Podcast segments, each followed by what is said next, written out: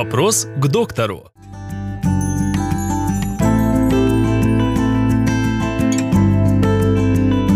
Каковы методы профилактики болезней легких?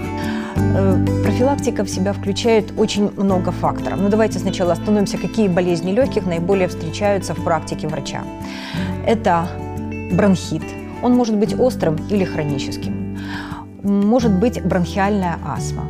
Может быть хроническое обструктивное заболевание легких.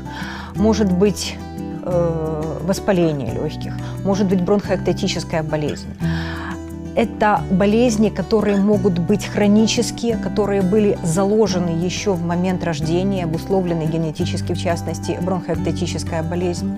Либо же э, болезни, которые были при, приобретены э, человеком в течение жизни.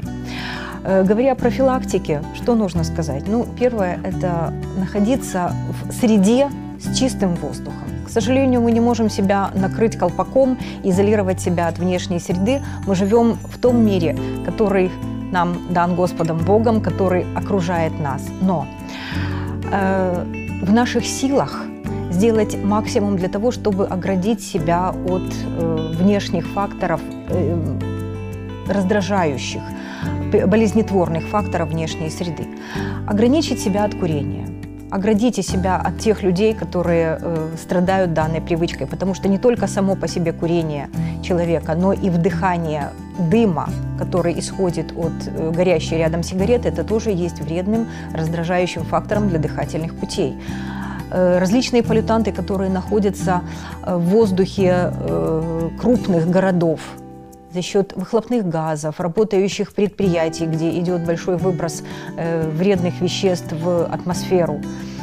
Э, но максимально стараться оградить себя от пребывания именно вот в таких неблагоприятных зонах. Что с нашей стороны, что человек может сделать для себя? Это закаляться, это укреплять свой иммунитет, э, есть чистую здоровую пищу. Э, вот эти факторы будут максимально обеспечивать нам, в общем-то, безболезненное будущее.